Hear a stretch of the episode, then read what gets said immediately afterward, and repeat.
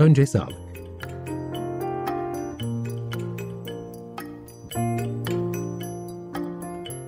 Hazırlayan ve sunanlar Ayşegül Tözeren ve Selim Badur.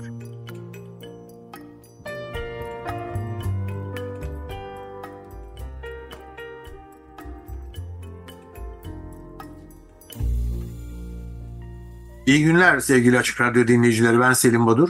Ben Ayşegül Tözeren. Efendim 19 Ocak 2024 bir Cuma günü her zaman olduğu gibi 95.0 Açık Radyo'da saat 13'te başlayan Önce Sağlık programında birlikteyiz ve konuğumuzun tanıtım işini yine ben Ayşegül'den rica edeceğim. Söz sende Ayşegül. E, konuğumuz şair, yazar Altay Öktem. E, ama tabii e, konuğumuz Doktor Altay Öktem. E, bunu da belirtelim. E, Altı, Altay şair ve yazarlıkta o kadar tanınmış bir isim ki doktor olduğu biraz gölgede kalabiliyor. Ama bugün yani doktor olmasa yazamayacağı bir kitabı bence tartışacağız. Süper, çok iyi, çok güzel. Hatta çok iddialı başladım. Yazar ol, e, doktor olmasaydın o kitabı yazabilir miydin sence? E, yok yazamazdım. Onu kesinlikle söyleyebilirim. E, yani e, hekimlik bilgisi ve o bakış açısı çok yansıdı bu kitabın kurgusuna. Daha doğrusu kurguyu oluşturmak dahi kitapta tamamen e, bir hekim gözüyle baktığım için oldu. E, yazamazdım kısacası. Çok teşekkürler Ali. Öncelikle bize vakit ayırdığınız için. Ee, çok üretken, çok da keyifli işler yapan bir e, dostumuz Sayın Aktem. E, gerçekten kabul ettiğiniz için ve bize vakit ayırdığınız için çok teşekkürler. Evet, e, kitabı biraz e, konuşarak başlayalım istersen önce Ayşegül. E, sen biraz Hocam, bahseder misin? E, Önce kaçıncı kitabı diye sorar mısınız Evet. Altay'a? kaçıncı kitabı? İşte en zor ve en Sayabilecek korktuğum, mi diye merak ediyorum. Bu soruya cevap veremiyor da. en korktuğum soru bu. Yani 38, 37, 38 ya da 40'a yakın olabilir. Yani 2-3 şey e, tam saymadım aslında oturup ama epey oldu. 40'a yakın oldu kitabım toplamda. Çok çok üretken, çok çok keyifli bir şey ya bu ya. Çok büyük üretkenlik, büyük emek. Peki e, bu son kitap e, yanlış söylemiyorsam eğer Tanrı Acıkınca değil mi? Evet. E, Tamam. birazcık e, dinleyicilerimiz için de e, bahseder misiniz? E, n- konusu ve sonra da nereden çıktığını konuşalım istersen Ayşegül. Hı hı. Eski yeni bir kitap aslında bu değil mi Altay? Evet. Kitap aslında ilk benim e, 2003 yılında çıktı bu romanım. E, sonra ikinci baskıyı yaptı bir süre sonra. E, bu üçüncü baskısı. E, yani çok yeni bir kitap değil. Fakat Evet. tabii e, bu baskıda ben bayağı bir hem dil anlatım olarak hem kurguda biraz daha e, üzerinde durdum. Çünkü 20 sene geçmiş e, yayınlanmasının üzerinden. Bu e, tabii bakış açısı da insanın dile karşı hassasiyeti birçok şey değişiyor. O yüzden biraz e, tekrar elden geçirilmiş üçüncü baskı diyebiliriz belki. E, kitap şöyle aslında paralel kurguyla ilerleyen bir hikaye. Bir e, mikrobiyoloji profesörünün e, yaptığı bir çalışmayla e, önce giriyoruz olaya. E, mikrobiyoloji profesörü bir de gazeteci e, bir sevgilisi var. Daha sonra da bir asistan e, özellikle şiddetin morfolojisi üzerine çalışan bir asistan araya giriyor ve aslında üçlü bir karmaşık bir aşk hikayesine dönüşüyor. Gün, e, gündelik hayatta geçen kurgusu böyle. E, tabii bir sürü ayrıntılar var, bir sürü e, olay gelişiyor ama e, bir de o şiddetin morfolojisi üzerine çalışma yapan e, asistanın, Serap'ın e, vücudundaki bağırsak parazitlerinin e, hayatını görüyoruz bu arada. Ve paralel olarak aslında bunların yaşadığı şeyle e, bağırsaklardaki bağırsaklardan daha doğrusu yola çıkarak bir takım bağırsak parazitlerin ve bakterilerin e, yaşadıkları hayatta bir e, bir tür fantastik kurgu olarak kurdum onda. Yani Yüzüklerin Efendisi gibi, Orta Dünya gibi sanki bir e, yeni bir e, mekan algısı, yeni bir e, diyar algısı yaratarak orada e, işte krallıklar, Prenses Şigel'le onun evlenmesiyle, düğünüyle başlıyor hikaye. E, oradaki bir takım e, felaketlerle karşılaşıyorlar. Baş- Başka ülkelere gitme, işte aşk, ihtiras, savaşlar, e, bir sürü şey işin içine giriyor. Fakat bu kurguyu e, dediğim gibi böyle fantastik bir kurgu, fantastik bir diğer hikayesi fakat diğer insan vücudu. E, ve bu yüzden de e, hem mekanları yani hepatikus'un işte e, dediğimiz aslında karaciğerdeki e, yer e, yüzey bilgisi, işte bağırsaklardaki pililer, bir tür dağlık bölgeler, ovalar, dağların olduğu. E, bunlar gibi mekanı insan vücuduyla oluşturdum. Aynı zamanda de, bizim dünyamızdaki işte denizler, göller, e, akarsular, aynı zamanda da insan vücudundaki interstisyal sıvılar, e, atar damarlar, toplarda kılcal damarlar, lenf sistemi gibi e, aslında hepsi birbirine, birbirine tekabül ediyor. Yani içimizdeki dünya dışımızdaki dünyayla bir gibi. Bakterilerin dünyası aslında biz de bu dünyanın bakterileri gibi kendimizi ele alabiliriz ve e, hemen hemen e, aynı hem coğrafi özellikler hem toplumsal yaşam birbirine benziyor. Böyle bir kurguyla oluşturdum kitabı. Prensesin adı nereden geldi? Şigella. O e, kahramanlarımızı orada şey seçtim. Şigella çok hoşuma gitti bir şey adı olarak da. Hem de Barsak'ta e, olay başladığı için İleum'da. E, Şigella e, onun işte e, Nekator o anda krallığa seçiliyor ve bunların evlenmeleri Nekator Şigat, e, Şigella. Bir de bir şey hikayesi var. Bir efsane var. Giyer diye efsanesi diye. Orada hep böyle dilden dile dolaşan ama kimsenin gerçekliğini bilmediği e, bir zamanlar Giyer diye, diye bir gezgin e, yola çıkmış tek başına ve notlar tutuyor, bir günlük tutuyor. E sonra kitabın ilerleyen bölümünde o günlükten parçalar da var. Şigella'nın günlüğünü de pardon Şigella ele geçiriyor o günlüğü. E, Giyerdia'nın dünyanın merkezine doğru yolculuk ettiğini e, ait bir efsane.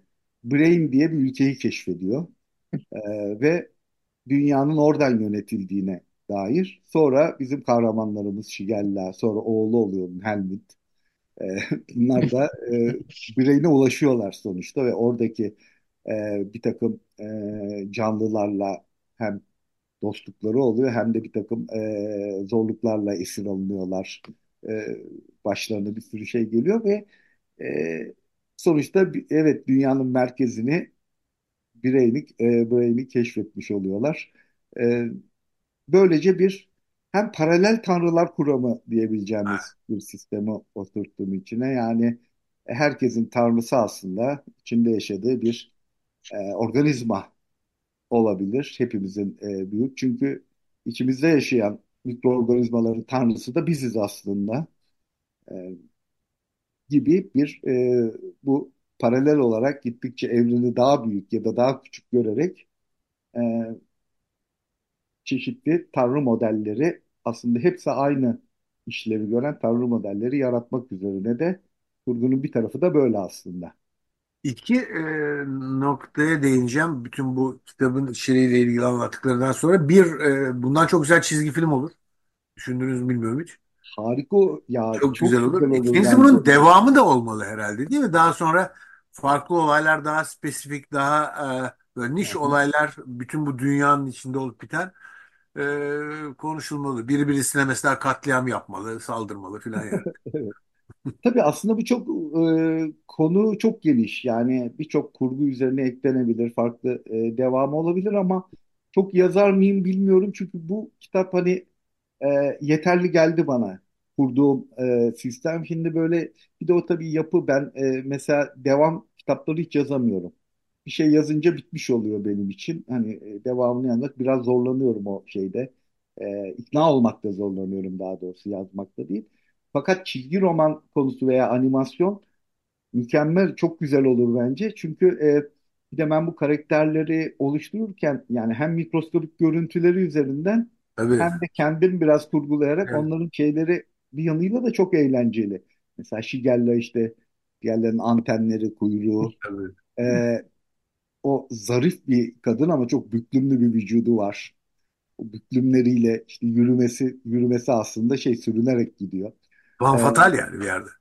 evet, Van Fatal e, E, ve aslına uygun biçimde tabii biraz değiştirerek de işte e, flagellaları, e, işte bir takım bütün o vücut çıkıntılarını, vücut özelliklerini, o bakterilerin ve e, şeylerin, e, mikroorganizmaların aslına biraz uygun şekilde kurdu. Fakat hayal etmek ya da bir çizgi romana göre çok keyifli olabilir. Çok Tabii, tabii, tabii. ilginç canlılar çıkabilir ortaya. Elbette. Kötü kedi Şerafettin yerine kötü prenses Şigella falan diye bir isim. Peki Ayşegül nasıl ilerleyelim? Var. E, işte, kitapla ilgili çok sorun var. Tabii devamı olsaydı antiparazitikler falan ortaya çıkabilirdi. Evet, evet. O bir katliam yapabilirdi. Evet. E, bu e, o dönemi hatırlamıyorum şimdi 2003-2004'leri ama e, o zaman da bu şey e, bağırsak ikinci beyin falan denmiş miydi? O dönemlerde mi yazıldı? Yoksa e, Jules Verne gibi sen bunun ileride denileceğini kitabında gördün mü? E, benim hatırladığım kadarıyla yani ben bilmiyordum o dönemlerde sanki söylenmemişti o bağırsak ikinci beyin şeyi daha. Çünkü 2003'te çıktı kitap. Ben 2000'lerde yani 2001-2002 Hı. Yazmış olmalısın tabii. E, o dönemde hiç e, böyle bir şey duymamıştım. Ama belki daha e, şeyde konuşuluyor olabilir. Bağırsak florasının önemi falan hani Hı. mikrobiyolojide ya da farklı alanlarda belki daha hani halka yayılmadan e, bir takım belki bilimsel çalışmalarda geçmiş olabilir. Çok araştırmadım onu. Ama e, sonra zaten çıktığında ben de e, bu bağırsak ikinci beyindir şeyi çıkınca ben de çok şaşırdım. Eyvah dedim bu benim ya yazdığım şey gerçekleşmeye başladı. E, çünkü sahiden de bağırsaktan yola çıkarak beyne ulaşan ve beynin yönetimi ve e, beynin insan vücudu üzerindeki tabii oradaki işte motor sinirler, duygusal sinirler bu, bunlar da işin içine giriyor. Bir takım böyle beyaz kaygan şeritler olarak ama şeritlerde yolculuk yapıyorlar. E, bütün e, vücuda e, sinyalleri gönderen, emirleri gönderen yapı olarak beyinden, brain'den. E, bu e, konu tabii ilgimici. Hatta o ilk baskısı çıktıktan sonraki bir e, epey bir süre sonra da e, birkaç yazı da çıktı. Yani sanki bu bağırsaklarla ilgili bağırsak flosu, florasının önemini hani e, öncül bir kitabı ilk defa bir romanda biz rastladık buna. Sonradan bilimsel anlamda bunlar ortaya çıktı e, diyen epey bir makalede yayınlandı. Bir Şeyi hatırlıyorum e, sevgili e, Altay e, ikinci e, beyin gibi bir organ tanımlamasından çok benim bildiğim 2003 yılında hatta derginin adı da Ambo Journal diye bir dergide O'Sullivan isimli bunun bir slaytını hazırlayıp göstermiştim ben bu e, e, mikrobiyotayı anlatırken oradan hatırladım. O zamanlar bunu e, bir organ olarak tanımlıyorlardı. İkinci beyin değil de önemli bir organımız e, aslında bu bakteri florası diye. E, ama beyin olarak tanımlanması galiba prioritesi sizde bu şekilde tanımlanması. E, evet, evet Ayşe. Altan bir de bu kitabı şimdi yazsaydın sen e, acaba nasıl yazardın diye düşünüyorum. Çünkü hani o dönemlerde bu kadar bağırsak florasıyla ilgili konuşmuyorduk. Şimdi probiyotikleri konuşuyoruz, Ha, prebiyotikleri konuşuyoruz. Artık çünkü antibiyotik verildi mi yanında bir tane probiyotik muhakkak eşantiyon gibi veriliyor. evet. E, şey yani acaba nasıl yazardın bu probiyotik prebiyotiklerin de hikayesi olur muydu kitapta? Bunlar ne ol- ne olurdu kitapta acaba? E, Evet, iyi bakterilerin silahı mı olurdu, ne olurdu? aslında tabii o daha ilginç bir konu. Ee, eklenebilirdi kitaba o zaman yani bugün yazıyor olsaydım. Ee, onların e, etkileri de bağırsaklar üzerindeki, flora üzerindeki etkileriyle çok e, daha farklı bir kurgu ortaya çıkardı. Biraz daha ilginç şeyler, e, maceralar olabilirdi. Tabii, E, tabii. Fakat ben tabii o dışarıdan herhangi bir kimyasal e, etki olmaksızın e, vücut yapılarındaki bütün organların aslında şeylerin de ona göre. Mesela İleum'da o düğün sırasında orada başlıyor Işkella ile Mekator'un evlenmesinde büyük bir e, şey oluyor. Bir yer sarsıntısı meydana geliyor. İşte ölenler oluyor şeyde düğün de aslında ortada kalıyor. Şimdi bu yer sarsan, sarsıntısı aslında bağırsak hareketleri. E, bu sık sık tek onu da e, kitapta veriyordum. Belli aralıklarla tekrarlanan bir e, şey, e, bir e, felaket, bir yer olayı gibi. E, o arada işte kalbin içinde geçen bölümler var. Atrium ve ventriküllerde. Oradaki işte kanın pompalanması, e, damarlara e, e, verilmesi sırasındaki basınç, bunların da e, oradaki bir takım mikrobiyotayı, mikroorganizmaları nasıl etkilediği hepsini e, aslında e, her organ bir ülke gibi ve ülkelerin e, iklimleri değişik, yer hareketleri e, değişik. Kiminde işte böyle depremler benzeri şeyler görülüyor, kiminde çok farklı e, şeyde e, akciğerlerde geçen e, pulmon e, krallığında geçen hikayeler e, epey ilginç. Oradaki e, yüzeyde mesela çok geniş kuyular var. E, alveola verilen oralardan işte bol oksijenli hatta İlehum'dan oraya gelenler aslında bayağı sıkıntı yaşıyorlar. Çünkü e, ciddi etkileniyorlar o şeyden. Havası değişiyor tamamen. Oksijen, e, İlehum'daki oksijen seviyesiyle pulmondaki oksijen seviyesinin farkı gibi. Aslında bir yandan da çok e, keyifli ülkeler dediğim gibi diyarlar yani bir tarz böyle fantastik. O bölümüne ayırdığımız zaman kitabın o paralel kurgunun bir kurgusu gündelik hayatta, bir kurgusu insan vücudunda, insan vücudundakini tek ele alıp ayrı bir hikaye gibi de okuyabiliriz. O zaman tamamen fantastik bir hikaye çıkıyor ortaya. Ee, birlikte bakıldığında da e, aradaki paralellik ortaya daha net olarak görünüyor ortada. Ee, böyle Ay, evet Ayşegül e, probiyotiklerden bahsedince tabii gerçekten bunun bu öykünün e, yani bu kurgunun devamı gelmeli bana kalırsa. Buradan çok evet şey aslında çıkar. ondan ilginç Hatta olabilir. gerçekten yani Hı hı. e, probiyotikleri işbirlikçiler olarak falan gösterebilirsin. Yani ben sana öneride bulunmayayım ama e, çok Evet. şey çıkar ya. Çok küçük Çok, öykülerden çok zenginleştirilir bu. evet çok zengin bir şey var Evet. orada aslında malzeme Yani var. Kütleyi oturtmuşsunuz artık heykeltıraş kılığını e, e, oymada yarar var herhalde. Peki bir müzik arası verelim söyleşimizi sürdüreceğiz. İlk parça Barbara Dane'den geliyor. I Hate the Capitalist System. 19 Ocak 2024 Cuma günü 95.0 Açık Radyo'dayız. Önce sağlık programında konuğumuz Doktor Altay Öktem son kitabını daha doğrusu üçüncü baskısı yapan kitabını konuşuyoruz. Ee, ve müzik arasında da Barbara Dane'den I Hate the Capitalist System isimli parçayı dinledik. Evet Ayşe. Şimdi ilk bölümde ilk sorduğum sorunun kontrunu sorabilir miyim? Hmm. Ee, dedim ki e, doktor olmasaydım bu kitabı yazabilir miydin? Hayır. Yani tıp bilgisine sahip olmasaydın yazabilir miydin? Hayır. Ama şu anda bağırsak florası ile ilgili o kadar çok şey biliyoruz ki bu bilgiye sahip olduğunda bu kadar çok bilgi bombardımanına bu kitabı yazabilir miydin? Yoksa istemez miydin yazmak? Aa, bir yerden yaklaştığın hiç onu düşünmemiştim ama şu anda hemen net olarak cevap verebilirim. Ee, böyle bir şey yazmayı düşünmezdim açıkçası. Değil mi? Evet. Çünkü o zaman benim için çok e, yeni ve ilginç bir şey, e, bir tema yakalamıştım aslında.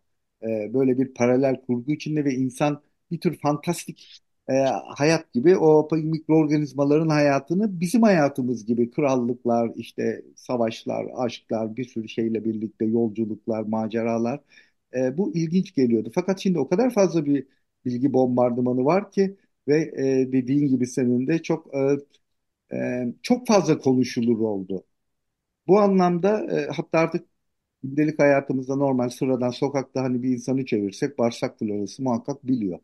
E, işte neler yapacak? Yoğurt, evde yoğurt yapalım, turşu işte iyi gelir. Hatta işte e, bu e, prebiyotik, doğal prebiyotikler e, hakkında da herkesin e, bilgisi var. Şimdi bu konu biraz e, şey olur yazmayı düşünmezdim. Yani çok fazla e, konuşulan, çok fazla bilinen ve onun üzerinde biraz da popülist bir yaklaşım gibi gelir bana. Yani böyle bir konu yazıldığında ilgi çekebilir diye düşünerek. Böyle ilginç bir konu, bir kitap e, bizlere hediye ettiğiniz için biz galiba Ayşegül'de ben de devamını istiyoruz. Şimdi Ayşegül bir yandan ben bir yandan şöyle de bir gelecek e, olabilir diye. Mesela ben, ben bir şey daha önereceğim. Bağışıklık sistemi bu mikroorganizmalarla mücadeleye girsin. Örneğin işte e, özel tim, makrofajlar, yok işte Evet. Değil mi? Nefis olur aslında. Değil mi? Hoş olur. Beraber yapalım Altar. Bunu vallahi. Yapalım vallahi harika bir proje. Güzel olurmuş. Ee, şey e, bu kitapla ilgili yazılar da çıkmış. E, değişik şeyler yazılmış. E, birisi biyolojik fantastik roman demiş. Birisi biyolojik bilim kurgu demiş. E, sen kategori olarak neye sokarsın Altay bunu? Bir kategori yani biyolojik fantastik ilginç gerçekten. İlginç. Şimdi aslında e, Ayşegül şöyle e, şimdi e, eskiden belki bu kitabın ilk yayınlandığı dönemlerde 2000'lerin başında da zaten kategoriler çok netti. İşte şeyler vardı hatta işte aşk romanı, siyasi roman, tarihsel roman gibi ayrımlar da çok olabiliyordu konulara göre, temalara göre de. Şimdi bu içinde bulunduğumuz çağda aslında tam anlamıyla bu postmodern dönemde bütün parçalandığı gibi bu tip aslında tem şeyler de e, genel e, e, sıralamalar ya da sınıflandırmalar da çok parçalandı. E, o yüzden net bir kategoriye aslında zaten e, girmiyor bana kalırsa ama şöyle fantastik özellikleri var mı? Var. Bilim kurgusal özellikleri de var. Hatta Türkiye'de e, hiç olmayan, dünyada da çok az yazılan bir tür e, biyolojik bilim kurgu. E, bir yanıyla biyolojik bilim kurgu, bir yanıyla fantastik ama biyolojik fantastik de denebilir. Aslında öyle bir tür yok ama birleştirilir. Bir yanıyla da dışarıdaki e, ikinci kurguya, gündelik hayatta geçen e, insanlar arasındaki kurguya baktığımızda da çok gerçekçi bir roman gibi fakat sonlarına doğru da e, biraz büyülü gerçekçiliğe doğru giden fantastik tarafları da var. Yani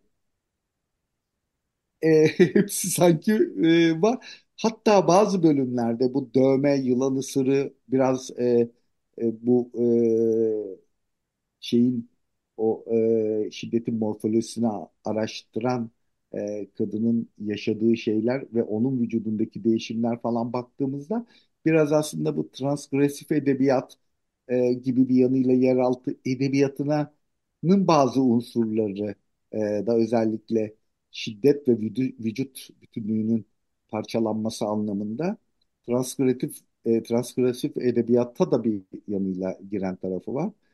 Ya ne diyeyim ortaya karışık. Bütün e, e, benim daha doğrusu sevdiğim tarzların hepsini e, diğer romanlarımda da kullanıyorum aslında ama bu romanda tabii biraz daha e, fazla tarz ve fazla e, e, içselleştirilmiş bir anlatım şekli var. Diğerlerine oranla diğerlerinde belki bir iki e, kategoriye birden alınırken bu belki 4-5 kategoriyi birden kapsayan bir roman. Sizin mikrobiyoloji bir enfeksiyon kongresinin açılışında bu kitabınızı anlatmanız için e, tanıtımı yapacak, soruları soracak daha Ayşegül. Bunu organize etmeye çalışacağım. Şimdi. Şimdi bu yeraltı edebiyatına değiniriz. Tekrar Ayşegül eğer uygun görürseniz tekrar kitaba dönebiliriz tabii ama bu yeraltı edebiyatı ve sizin ilişkiniz e, onu biliyoruz.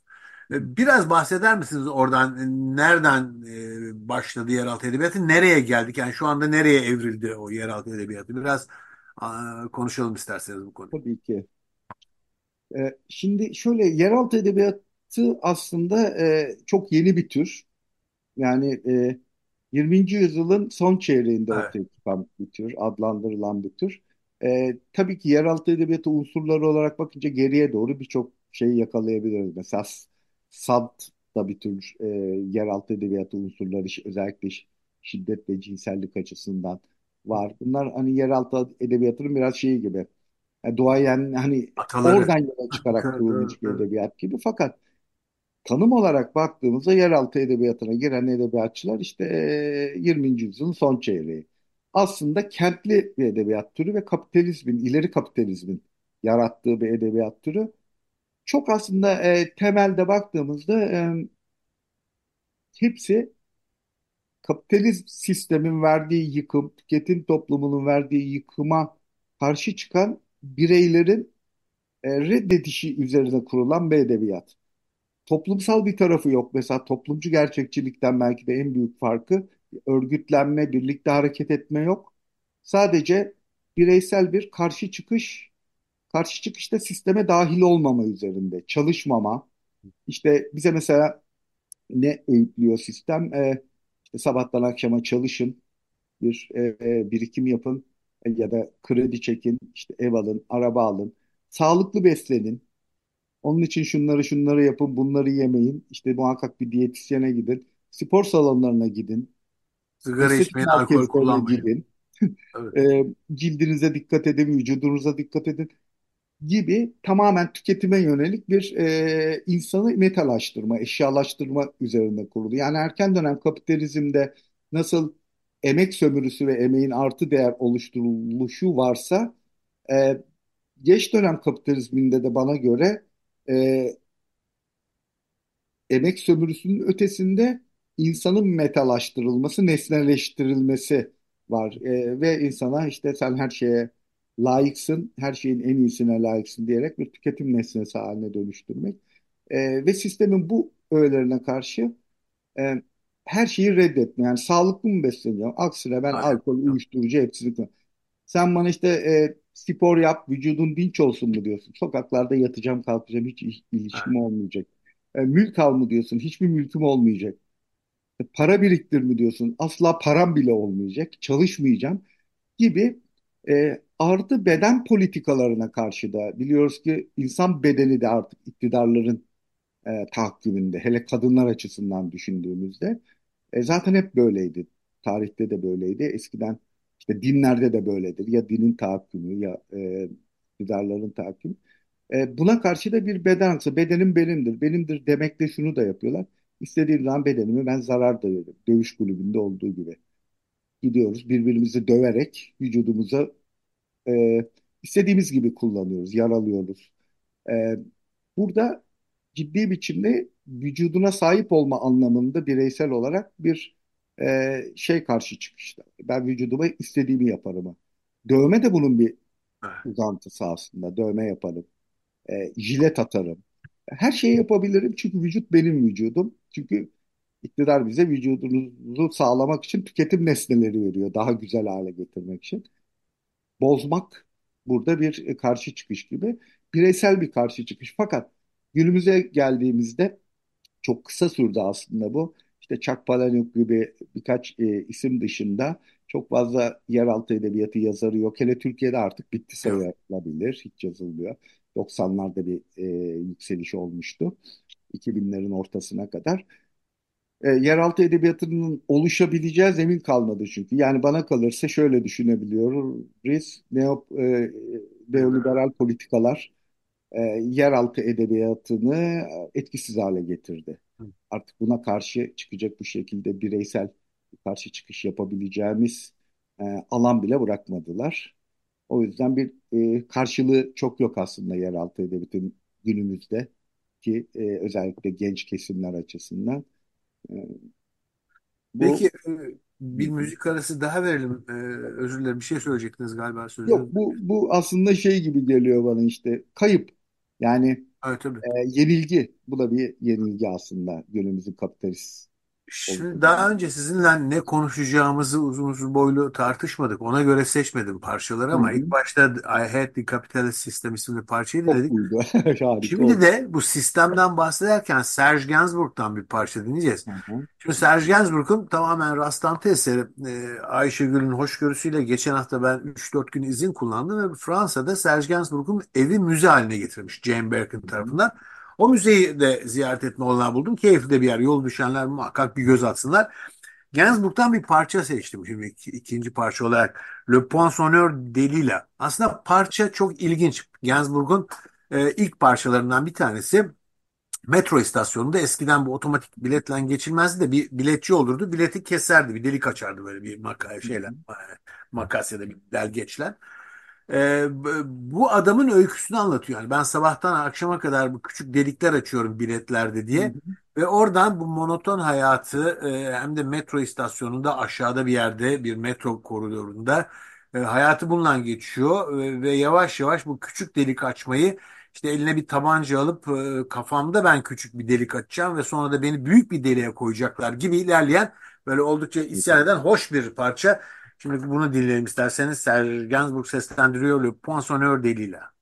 Serge Gainsbourg'dan dinledik. Le Poinçonneur de Lila isimli parçayı seslendirdi. 19 Ocak 2024 Açık Radyo'dayız 95.0 FM'de e, önce sağlık programında ve konuğumuz Doktor Altay Öktem.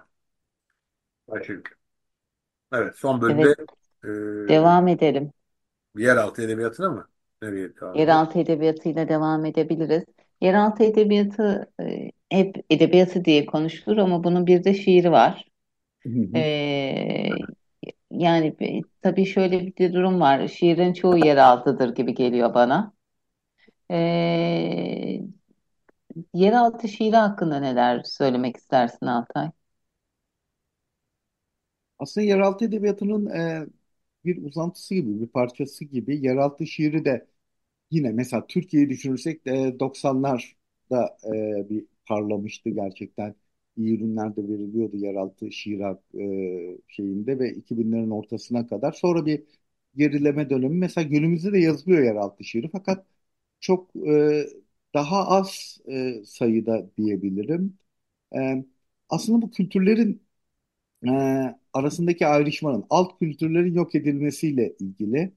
E, çünkü bir gerçek anlamda tüketim toplumu ve neoliberal bir yapı oluşturmak için e, aslında alt kültürlere çok izin verilmemesi gerekiyor stratejik olarak da.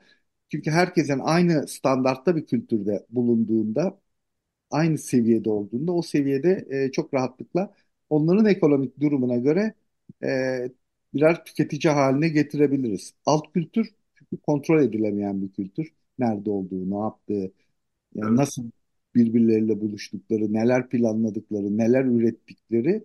E, o yüzden hem kontrol dışı hem tüketim dışı e, olabiliyorlar. E, o yüzden de e, alt kültürler e, ortadan kalktığı için e, yeraltı şiiri de biraz yani günümüzde tabii farklı m, yapılar var. Çok da bir, günümüzün underground'ı gibi yaşayanlar e, diyebileceğimiz. Fakat bizim o anladığımız türde üretimle birlikte gelişen bir underground kültürü de olan e, yapılar yok. Yani Yeraltı müziği de var, değil mi? Tabii yeraltı Çok müziği güzel. de var. Günümüzde aslında biraz onu e, Türkiye'de rap karşılıyor. Rap'in bir bölümü değil. Rap derken hepsi değil tabii. Amerikan tarzı raple içi boş bir e, şey çok e, ön planda. Fakat çok da iyi mesela Sayan, Çağrı Sinci, e, Ağaç Kakan gibi gruplar. Zaten o gruplar edebiyattan ve şiirden çok besleniyorlar. Çok iyi okurlar aynı zamanda. Grup değil de daha doğrusu o isimler.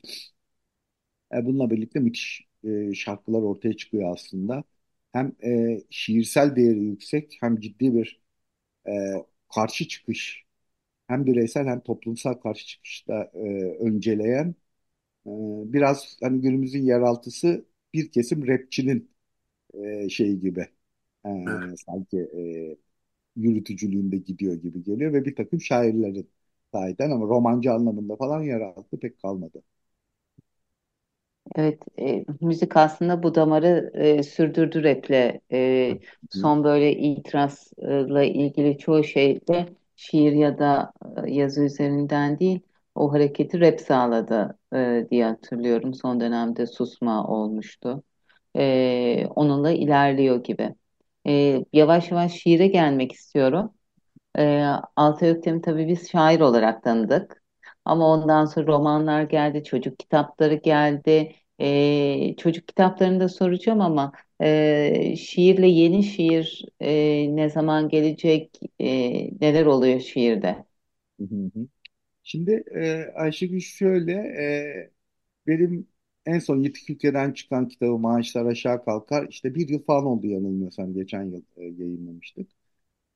E, tabii şiir kitapları eskisi kadar bazen böyle şey oluyordu. Hele 90'lı yılları düşününce böyle 2-3 yılda bir kitabın çıktığı dönemler oluyordu.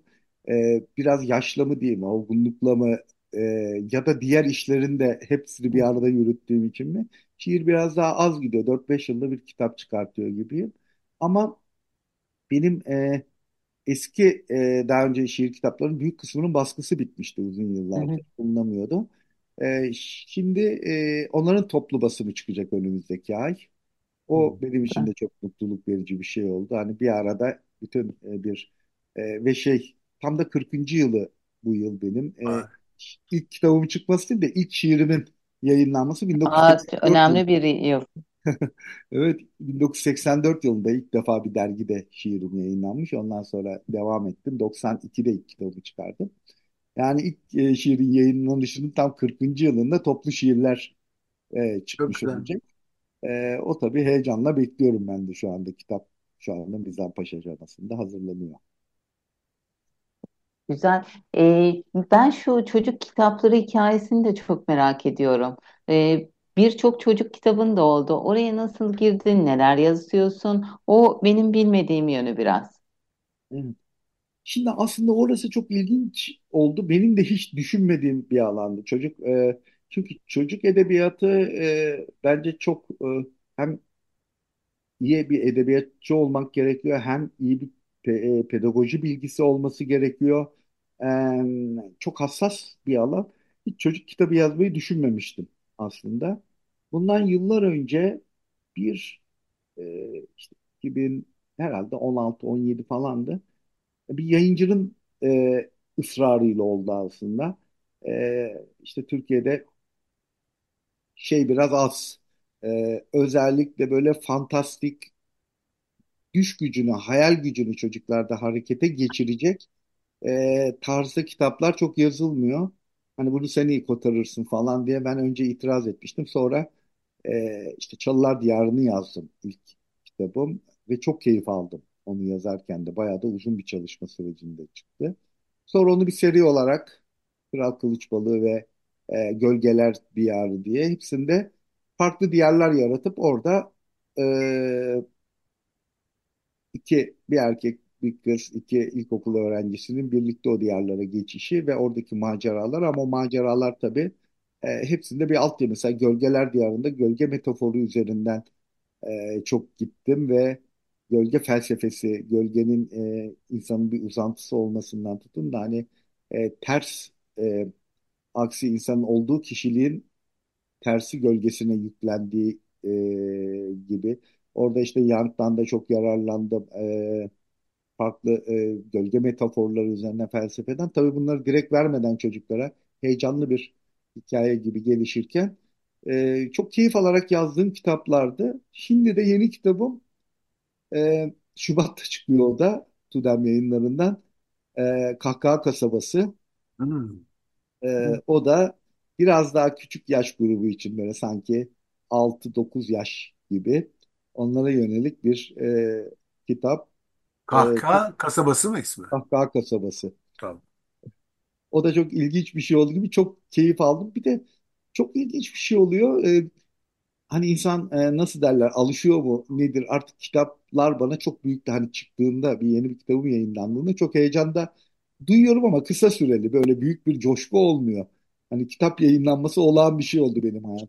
Fakat çocuk kitabı öyle olmuyor. Yani e, KK kasabası işte daha piyasaya verilmedi ama basıldı kargoyla göndermişlerdi. Elime ilk geçtiğinde çocuklaştım aniden. Yani evin içinde bütün gün elimden bırakmadan kitabı dolaştım. Çok inanılmaz bir keyif. Güzel. Çocuk kitabı çok e, çocuk hikayeleri yazmak başka bir e, doyum sağlıyor insana ve başka bir alan aslında.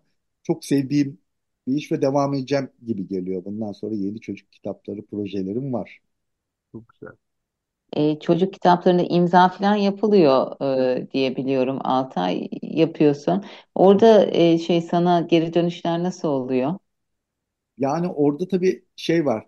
En sevdiğim tarafı e, okur olarak adlandırırsak hepsini çocuk okurların e, çok dürüst olmaları. Yani hiçbir e, yan etki, yan alan e, olmadığı için tamamen kitabı seviyor, sevmiyor ya da aklına takılan şeyler varsa direkt söyleyebiliyor.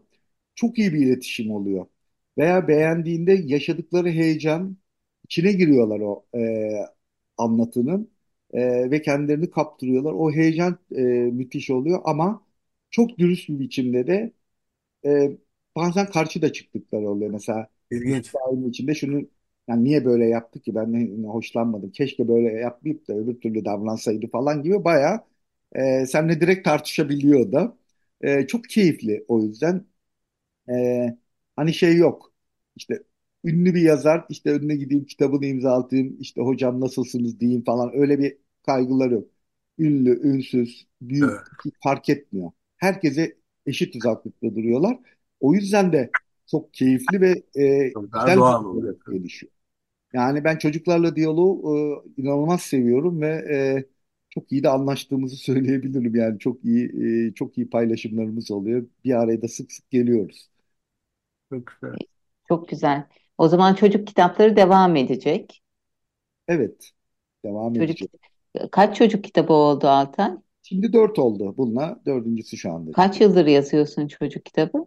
Valla ilk kitabım 2017'de çıkmıştı galiba. 2019'da onun yeni baskısı oldu. 2019'dan beri aslında düzenli işte dört kitaba ulaştım. Ya böyle 2000'li yılların başında başlayan roman e, biraz daha yeraltı edebiyatını a- e, e, kapsamında değerlendirecek eserlerden birdenbire nasıl çocuk kitabı yazma kararı oluyor? Nereden çıkıyor o birden?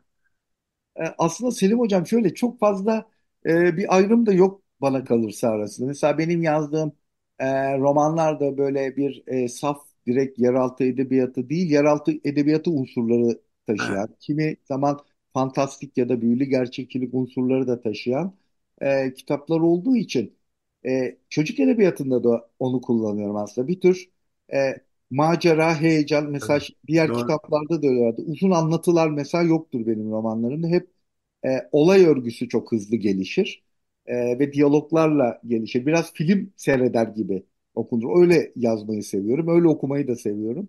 E, çocuk kitaplarında bunu daha iyi yapabiliyoruz. Çünkü yetişkin yazar biraz e, bizde bu televizyon dizileriyle de ilişkili olabilir. Hani ağır ağır işleyen, arada diziyi seyrederken hani gidip mutfağa işte yemeğin altını e, bakıp işte karıştırıp gelip aynı yerden devam eder. Ya da çocuk ağladığında gider onunla ilgilenir. Yarım saat sonra diziye kaldığı yerden devam edebilir.